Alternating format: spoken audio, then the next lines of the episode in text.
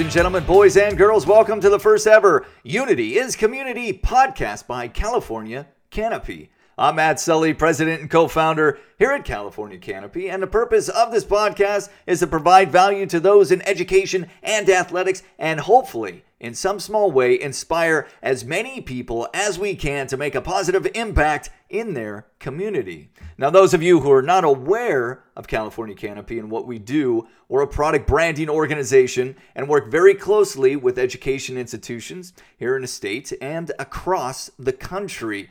Now, the content we're producing is more targeted towards athletic directors and coaches at all levels. However, anyone who's an educator, parent, athlete, or former athlete can probably get something out of each and every episode. Alrighty then, let's get right to it. This first episode is about strategic planning within an athletic department, and we have an amazing guest to help walk us through how to implement a few best practices that could potentially change in a positive way your entire athletic department. Now, if you don't believe me, believe our guest, Jim McClowry, who's an athletic director at Appleton West High School in Wisconsin. Now, Jim and I, we met at the National AD Conference in December, and I followed up with him in January to discuss product branding solutions for his high school. Jim and I, we started talking, and he mentioned he had a consulting practice on the side called Credible Coach, where he assists other athletic directors and school districts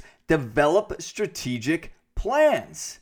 So basically, running an athletic department and a district like a business, mapping out a three to five year plan, executing on that plan, creating a mission statement. What's behind that mission statement? What's the purpose of all of this? Coach retention and much, much more. There's so much good information from what Jim told us that we had to break this up into two episodes. You get two for the price of one. You're welcome. Part one is about setting high standards, leadership, accountability, overcoming underachievement, and measuring success. However, to me, the biggest takeaway, really in my opinion, is how Jim managed a bit of a drug and alcohol issue with many of the student athletes and how he received player and parent buy in. The parents, in fact, were so into what Jim was doing that they themselves gave up drinking in front of their own kids and would host dry parties. Kudos to those parents. So, what was the impact of eliminating drugs and alcohol on and off the field? And how did everyone react to this drastic change when Jim first tried to implement it? Let's find out in part one of Strategic Planning with Jim McClowry.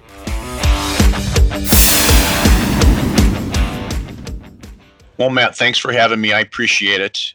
Absolutely, Jim. It's great to have you on the program. Let's get right after it.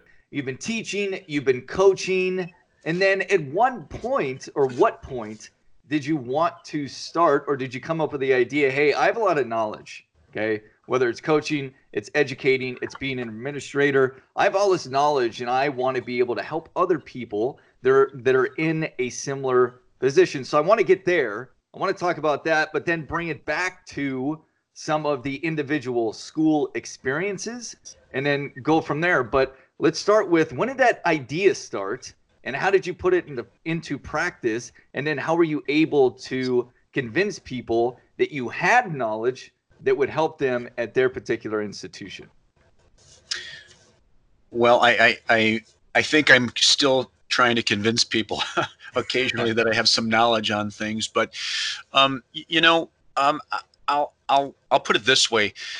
Uh, this was my experience um, early on in my career as an athletic director. We we have a great uh, association in our state, the Wisconsin Athletic Directors Association, also known as WADA, and um, this is our professional organization that uh, really has strived to connect athletic directors to one another and give us the, the resources and the inspiration to, to do our jobs better. And uh, this uh, this organization um, has an annual conference. And my my first year, I uh, I went to half a day of the conference. And it's actually a two and a half day conference. I went for a couple of hours, half day, and I think I was just so stressed out by being away from the office that I, I didn't fully embrace what was happening through this organization. But then as I got a little better at managing my time, knowing my resources, um, a couple of other athletic directors started to reach out to me and said, "Listen, you got to come to this conference. You need to spend some time with us. You need to, um, you need to get yourself plugged into some support resources." And I'm so thankful that I had a couple of these folks looking out for me because um, as I started to do that and I started to get more ingrained in listening to what resources were out there to help athletic directors uh, and, and really the strength of this organization, um, I started seeing myself as somebody that, you know, I, I think I may actually have something to, to give back to other people. And so um, uh, I started to um, uh, put my name out there to be a, a presenter for some of our mini sessions and to be somebody who uh, was a proctor. You know, you, you introduce somebody that's speaking at the mini sessions, and then the next thing I know, I'm I'm teaching leadership training courses. These are our four hour um, uh, courses that uh, are often tied to college credit, and they are national level courses. But I I started um, I started teaching those and. Uh, uh, and I've been doing that for the last 10 years. But um, I think once I started getting myself involved that way and started connecting people, um, start, started connecting people, other, athletic directors on that profession level, I started. I think that's when I started to realize I may actually have something to share that's worthwhile. And again, I, I, I think going back to my thoughts, where how do I challenge myself? How do I give myself an opportunity to to get better? To you, you know, to go into some territory I haven't gone in before. Our our our WADA organization um, really allowed me to do that. So I think and that's WADA. Where, what's WADA? So WADA is the Wisconsin Athletic Directors Association. Okay.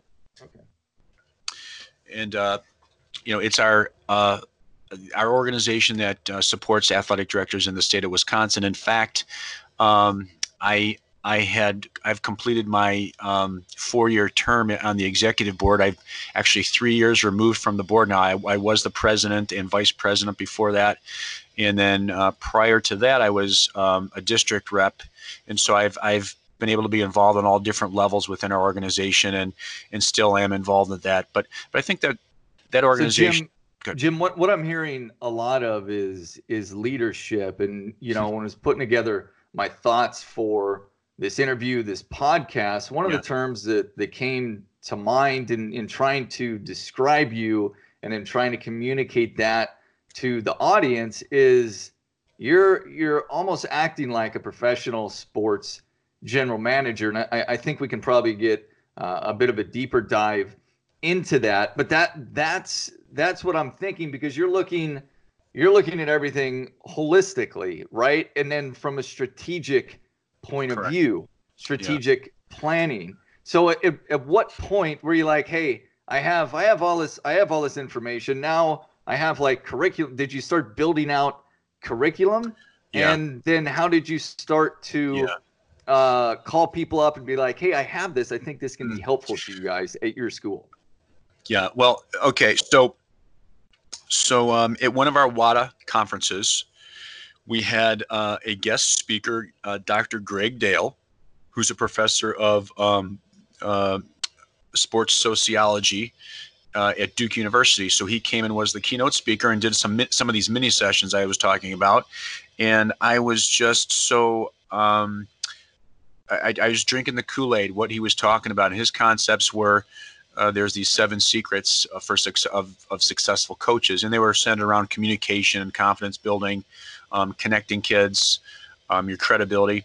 And so uh, th- this is where it started. Um, I felt like where where I was, our coaches were underachieving. So we were at Sun Prairie at that time, and and, and when I say our coaches were underachieving, I was underachieving as an athletic director, and um, we had 27% of our coaches turned over every year. And when you have a coaching staff of 130 coaches and you have that kind, of turnover, not good for continuity, not good to really help kids to to grow, and uh, it is very hard to grow an athletic department when there's so much turnover. So Greg Dale came. We we uh, I got the support of our district to allow our teacher coaches to be released from their um, teaching duties for the day, and we did a, a, full day workshop with Greg, and it was it was phenomenal. Um, it it started to breathe some life into um, into our, our coaching staff in a different way, engaging them in a different way. And so after Greg had left and, and we were doing our reviews and um, getting some input from our coaches, uh, it was very strong across the board. This was one of the best opportunities they had for professional development in, in the district um, that they've ever had. So I started to realize, you know what, I think I can do some of this stuff. I can do some of the stuff Greg is doing um, definitely, he's definitely truly a professional that's been doing it for a long time. But I think that I can take some of the things that he's done and use that model and start to work it into to our school at, at, Sun Prairie. So we created a coaches academy at Sun Prairie. I created a coaches academy, and they were topical or they were generated by some type of book source. And uh, I was able to work with the uh, Edgewood College is uh, uh, the university, another university in Madison, just just uh, uh, Sun Prairie is a suburb of Madison. I did some work with them to be able to get uh, my workshops accredited. So any coach okay. that any coach that took the workshop could also get a graduate credit or up to, to up to two or three graduate credits for it. But but that's really where we started to do this idea about um, I, I, I, had my hypothesis that if our coaches had professional development that was directed to them, it was provided by our department, that we were going to start, start seeing coaches think differently, act differently, start to establish more of a growth mindset, and we would have less coach turnover because they feel supported and they feel like they have more resources. And probably most importantly, they really felt as if they had a tribe of professionals that eh, eh, you know the other coaches at our high school to be able to support them. So so I think that's where it, it began, and I I um, did that at Sun Prairie for five years uh, in my my my seventh year leaving Sun Prairie, but I, started it in my third year at Sun Prairie doing this, and we went from 27% coach turnover to 3% coach turnover and actually we had added sports. And and um, I, I, I don't say this th- th- this is not meant to be a pat on the back. It's just this is a way that sometimes people will measure success of something. My my first year at sun prairie of our 21 athletic teams three of them qualified for their state championship. My last year at sun prairie 14 of our 21 teams qualified for their state championship. And so and we've also saw an increase in participation um, from I, th- I, think it was 53 uh, percent to 67 percent kids participate. So those, so Jim, those those are amazing numbers. So you go you go from three uh, programs quali- or three teams qualifying yeah. for state championships mm-hmm. to 14 out of 21 yeah. Yeah. in your last year. And we talked a little bit about this before, but how do how do you how did you measure or figure out what was working, what wasn't working? And you're like, well, we're doing this and we're, we're getting success here. We're doing this, we're getting success here. Maybe this isn't work, working quite well. How did you how did you really develop that program? And then how long did it take for you to figure out that I need to do this that I need to do this, I need to do that. And if we do say it's these five steps or whatever, each year or five things yeah. each year that we're progressively going to get better as a school as a department and then each individual athletic program and or team at what point were you able to figure that out and how long did that take um, I th- I think it took me about the middle of my second year. So I was at Sun Prairie for seven years. So, so it took me the middle of my seventh year. I'm sorry, the middle of my second year which would have also been my in the middle of my fifth year as an athletic director, and um, I, have identified some some um, targets that seem to be very common across programs that were most successful, programs that were achieving at the at the level that they were supposed to be achieving at, and so. Um, one of one of those one of those things are we we needed to get ourselves around the conversation, the elephant on the table about underage drinking in our community and so we we wanted we we targeted that very specifically. So we we brought in a national speaker uh, named J- Dr. John Underwood to target. Uh-huh. To, to start the conversation and he did a workshop with our parents with our kids with our student leaders with our coaches and we took his language and we started to make that our own so he has a he has a program called uh, life of an athlete and so we made that part of what we did at our school and um, our own life of an athlete program and uh, it, it, was targeting the specific behavior of underage drinking and drug use. And we started to we started to change the way we did business, telling parents, "Hey, when you have the when the team comes over to your house, parents aren't drinking upstairs, and then kids downstairs, you know, doing something else." we're going to make we're going to stop making alcohol part of what we do so we, we changed a lot of things that we did that that may have uh, had, had, had adults um, casually, you know, it's, it's, so much a part of people's culture and life, particularly in Wisconsin, I'm told, you know, and, uh, and I'm like, if that's, if, if that's something we can wave a, a, flag about, that's not something to be very proud of because it's, it's, it actually is very destructive, but we, we, we, atta- we attack the conversation, the police department. Listen, if, if one of our students is underage drinking, don't give them a break, hold them accountable. Okay. Write right. them the ticket Okay. And then having the conversations with parents really changed our culture because parents started to get involved in, in the conversation. And um, so, so, that, Jim, how, how did, how did you go about having that conversation with the parents? And then what was, what was the response? It's good question. So, so we, um, I, I, I really wanted this to start with our kids. Our kids need to be the catalysts for it. So um, to, to get to that point, to, to answer that question, this whole initiative started with six kids. I took, I invited six kids to my office. We went into the gym and we said, what, I said, let's look up at the banners. What do you see? And you know, they look at me like I'm purple. Well, what do you mean? There, there's dates. And I said to them, but what do you, what do you see? And my, my suggestion to them is, don't you see the blanks where there could have been other state championship dates, other conference championship dates. There's a lot of blank space there. And we underachieved because we had students that made a decision to get involved with drugs and alcohol. And so I knew that these six kids that I picked were kids that wanted to do things the right way. Anyways, six months later, it was 138 kids, and I only recruited six. Wow. So the other 132 kids that were uh, where our life of an athlete kids um, were recruited by each other. Kids wanted to be part of this initiative. We were going to talk about it. Um, and, and, and, so and we these these were kids from all the programs. So campus. Uh, yeah, so I, I I purposely chose kids that were going into. I think it was, I think it was three juniors to be, three seniors to be, and um, I, the, the question was, I how do you guys feel about us underachieving.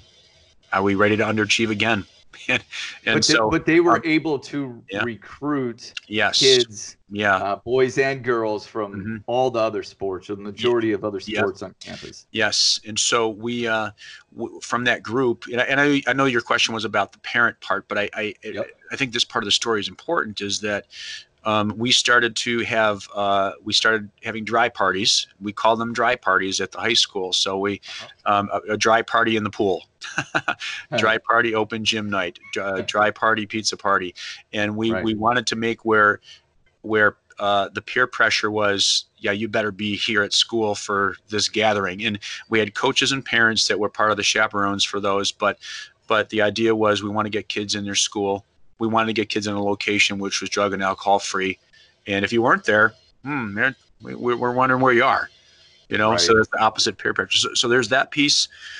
Um, uh, we we did a, a life of an athlete campaign where we we wanted our own kids on posters, and so we had several poster initiatives where um, we had kids uh, specifically.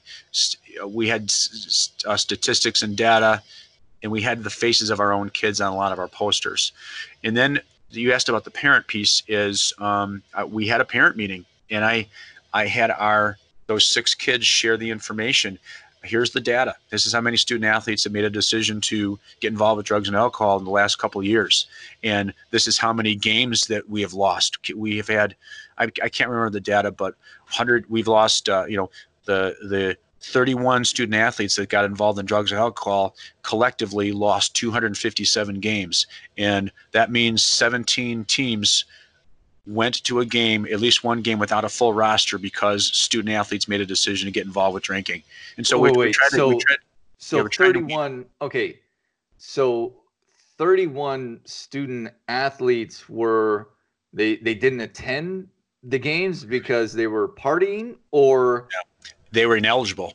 They were ineligible. Okay. Yeah, 30, yeah 31. So I, I, I don't remember the exact number, Matt, but 31 student athletes made a decision. We and I, we put it that way. These aren't mistakes. The, these aren't mistakes. These are decisions. And so, and we're, we're not going to we, we're gonna we're gonna call it what it is. Everybody knows. Everybody's gone through the training and you know knows what's expected, what's not. And but our point was going back to the banners in the gym. If we have 31 student athletes deciding to drink or do drugs, they're going to be held accountable, which means they're not going to be able to play. And now we have 17 teams that don't have a full they do not have their entire team playing. So that that fractures uh, it fractures the sanctity of a team. It fractures the direction everybody's trying to go. And uh, we had we had one so sun prairie since um, the year before i got hired to sun prairie till now i think they've won six state baseball championships so they were wow. good before I got there. They were good while I was there. I think they got they've gotten even better after I left, which is how most things are.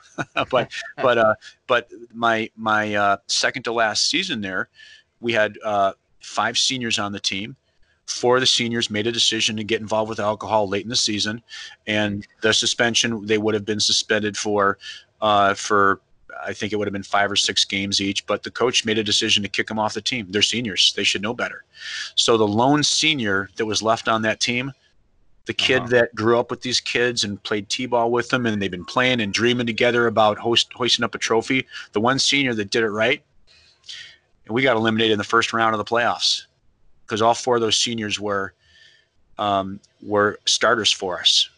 And right. it, that really allowed us that that really propelled the next level of the conversation. We're, we weren't trying to shame anybody. That wasn't the point. And we love our kids. We're not gonna we're not gonna um, treat them badly. Uh, but but part of their journey was they made a decision. And part of their journey was they ended up hurting the rest of their team.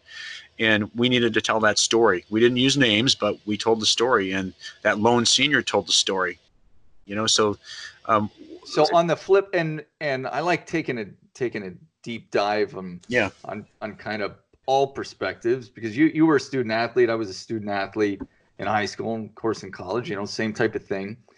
From the student athlete point of view, and I, I was a baseball player too. Uh, from the student athlete point of view, your seniors, you decide to have uh, a couple of drinks or whatever you do, which you're underage, you shouldn't be doing that. But these these kids decided to do that, um, and so they're they're kicked off the team were these were these kids in a position to be able to go and play at the next level? And if so, did that did that really hurt them by getting kicked off the team? I'm just kind of curious from that aspect. Because this I think this kind of goes into yeah. your point of you're making the you're making the wrong decisions. Here's what it leads to. So I'm just kind of curious what happened to those particular kids who got kicked off the team. Yeah. So you know, um, I'm, I'm trying to remember out of that group if any of them went on to play at the next level. They're sure good enough to play at the next level. Um, you know, I, I, I think a couple of them started at a local college and then dropped out, and then a couple of them went on, and and you know, the, even with the story, this does not have to define kids. And I think those were my those are usually my exact words. This doesn't have to define you we still love you. We're still going to do everything we can to help you graduate. We want you to be help, healthy, but but um, you can't play anymore. But we're going to help you graduate. That's that's why we're here. So so I I, I don't recall. Um, I know they they were unhappy, and sure. there were a couple of kids that clearly hadn't bought into what we were trying to do. And you know, it, it, is it their fault? We don't look at it that way. Is it their fault we didn't win a state championship? They, they made a decision that is very reflective of a lot of a lot of students across um, the land. You know, it's the landscape of of how a lot of high schools operate. A lot of high school kids operate. I should say not high schools, but high school age kids. And so it was more important for them to go get high than it was for them to um, do what they needed to do to help their team be as successful as possible. So therefore, we underachieved. And there's clearly there's a date missing up on that on that uh, banner from that experience. At least that's that that's the drama of how I'm telling the story, anyways. And, but it, in in my opinion, it's brilliant because that correlation from hey, we're we're doing this, we're not supposed to be doing this because yeah, we're underage and we're athletes, and we're trying to accomplish something. That correlation between hey, we shouldn't be doing this to uh, we don't have any conference championships, we don't have any state championships, and mm-hmm. and look at look at how all of that is kind of working cohesively, um, yeah. I think is extremely powerful. And then you talked about, let's see, I'm looking at the numbers here.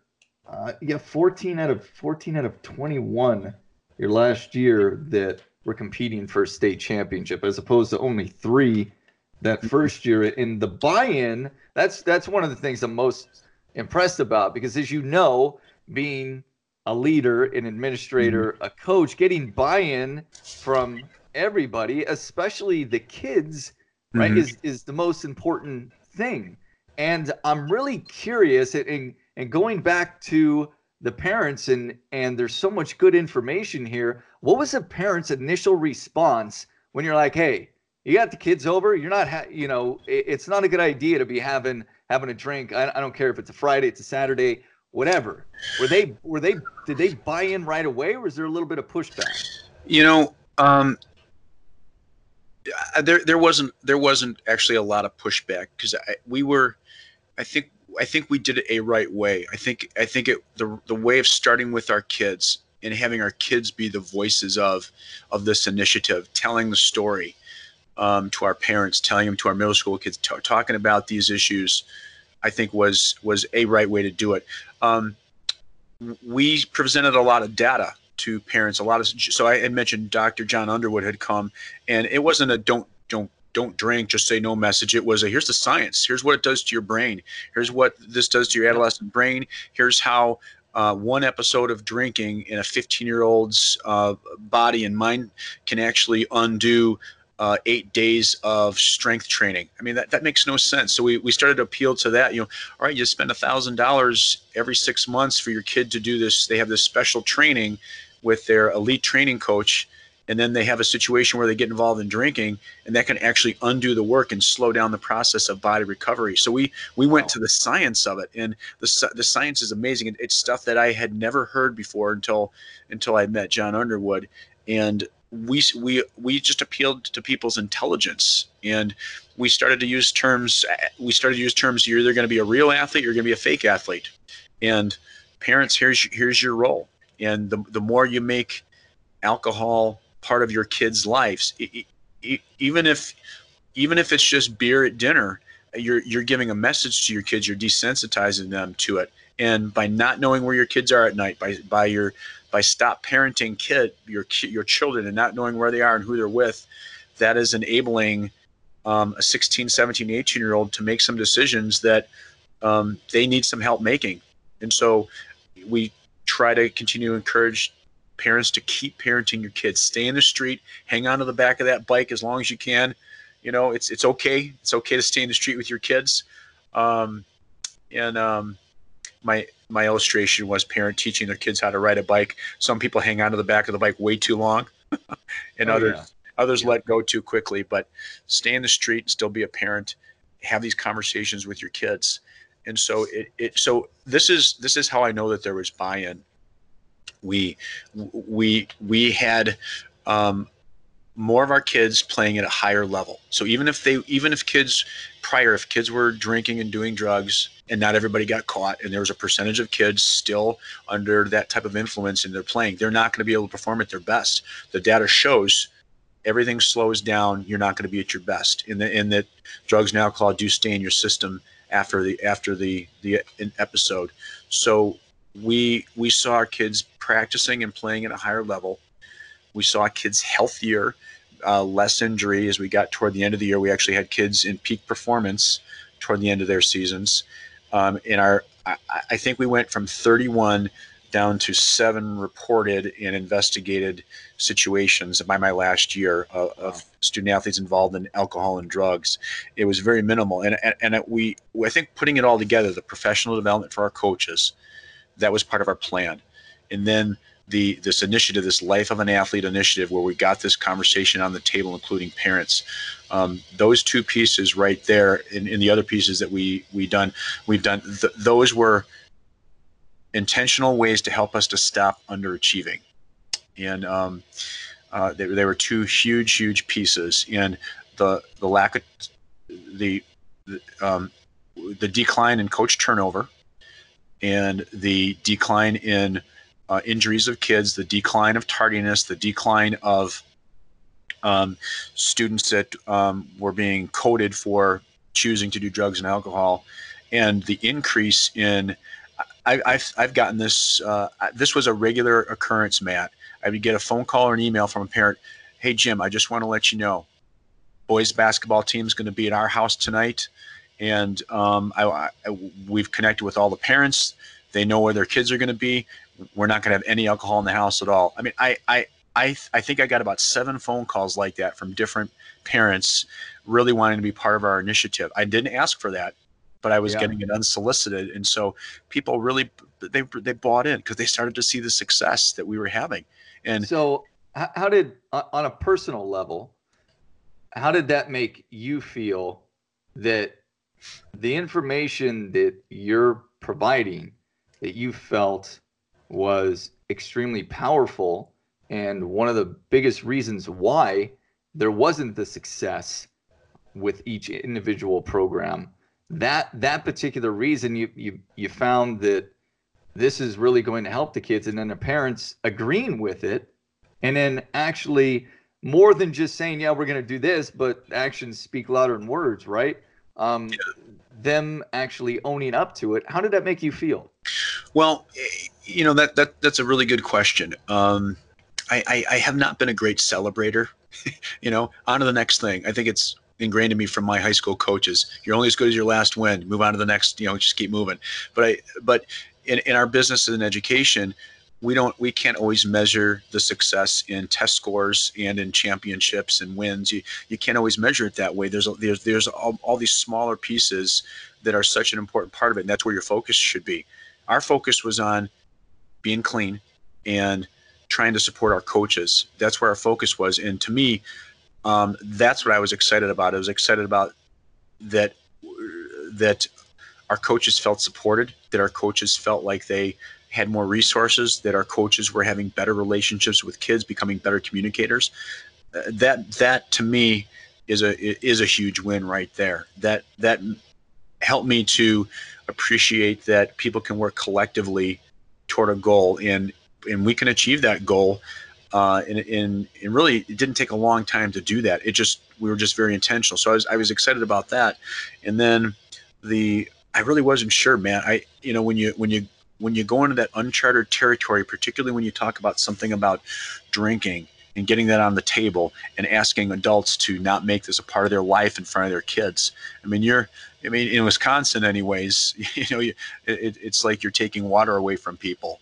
You know, that's a, that's a little dramatic there, but but I'm I'm not. I've been in Wisconsin 25 years. I'm still not a cheesehead. I still root for the Chicago Bears, uh-huh. but I love being in Wisconsin. I love the coaches I work with. I've, I've, I've immensely loved the kids that I work with, and so I, I'm I'm a Wisconsin guy now. But this whole drinking thing, if it's a Wisconsin thing, I uh, uh, it's it's something that I is it. And I hate to cut you off, Jim. It's, it's one of those. Is it is it Wisconsinian? Wisconsin, Wisconsinite. I'm going back to Wisconsin. Yeah, the Wisconsinites. is it? Yeah, it's actually the official term is cheeseheads, but Wisconsinites is the. Uh, I'm going back to Anchorman, right? There you go. Yes. Yeah, you know, yeah, that, all that stuff pops into my head. And so, yeah. really, you're being serious. It is Wisconsinite. Yeah. Or cheesehead. Either way, the locals are good with that. Cheesehead, they're probably more. They're they're probably better with cheesehead. You know, they're proud proud of that.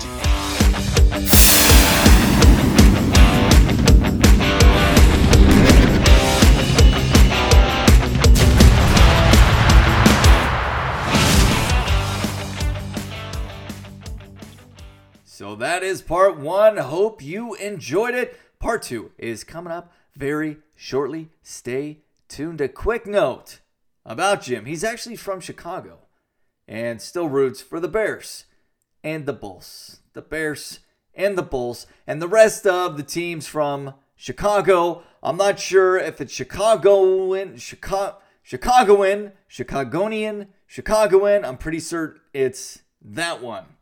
You got me on that? Okay, fantastic. If you have any questions, hit me up on Twitter at Matt Sully3. That's at Matt Sully3, or send an email to info at californiacanopy.com. And if you want to contact Jim directly, please email him at McClowryJames at aasd.k12.wi.us. We're going back now.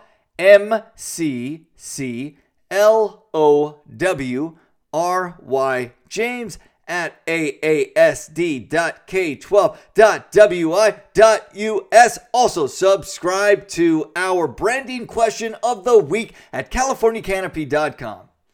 Now, part two of strategic planning is coming up next. Maybe you can start your own consulting practice to earn additional income. Plus, much more in part two of strategic planning with Jim McClowry. I'm Matt Sully, and I am out of here. Woo!